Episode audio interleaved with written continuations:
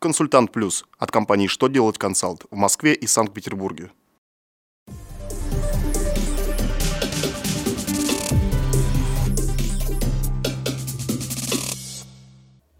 Добрый день! Для вас работает служба информации телеканала «Что делать ТВ». В студии Александр Трифонов и в этом выпуске вы узнаете.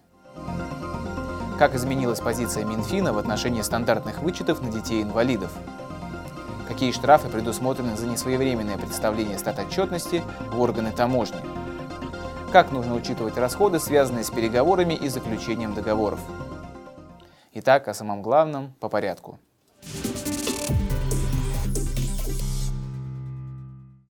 Минфин пересмотрел свою позицию в отношении стандартных вычетов по НДФЛ на детей-инвалидов. Как известно, родители-опекуны, попечители и приемные родители, пока их доход с начала года не превысит 350 тысяч рублей, имеют право на получение стандартного налогового вычета по НДФЛ на первого и второго ребенка по 1400 рублей каждый месяц, на третьего и каждого последующего ребенка по 3000 рублей, и на ребенка-инвалида 6 тысяч рублей или 12 тысяч рублей у родителей. Минфин с учетом позиции Президиума Верховного Суда разъяснил, что общая величина стандартного налогового вычета на ребенка-инвалида определяется путем сложения обычных вычетов в зависимости от очередности рождения ребенка и вычета на ребенка-инвалида. То есть вычет на первого ребенка, являющегося инвалидом, у его родителей составит 13 400 рублей в месяц. Ранее финансовое ведомство разъясняло, что такие вычеты не суммируются.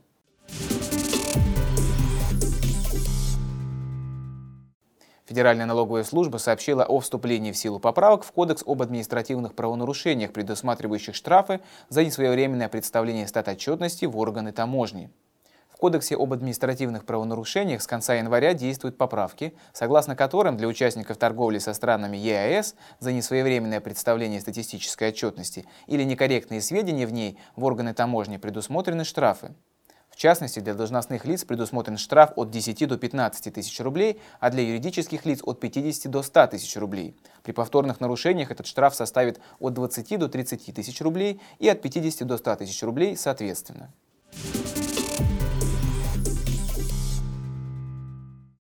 Затраты, связанные с переговорами и заключением договоров, относятся к представительским расходам, а значит их можно учитывать в пределах установленного лимита.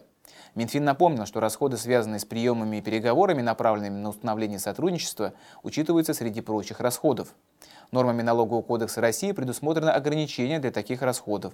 За налоговый период их сумма не должна превышать 4% от расходов на оплату труда.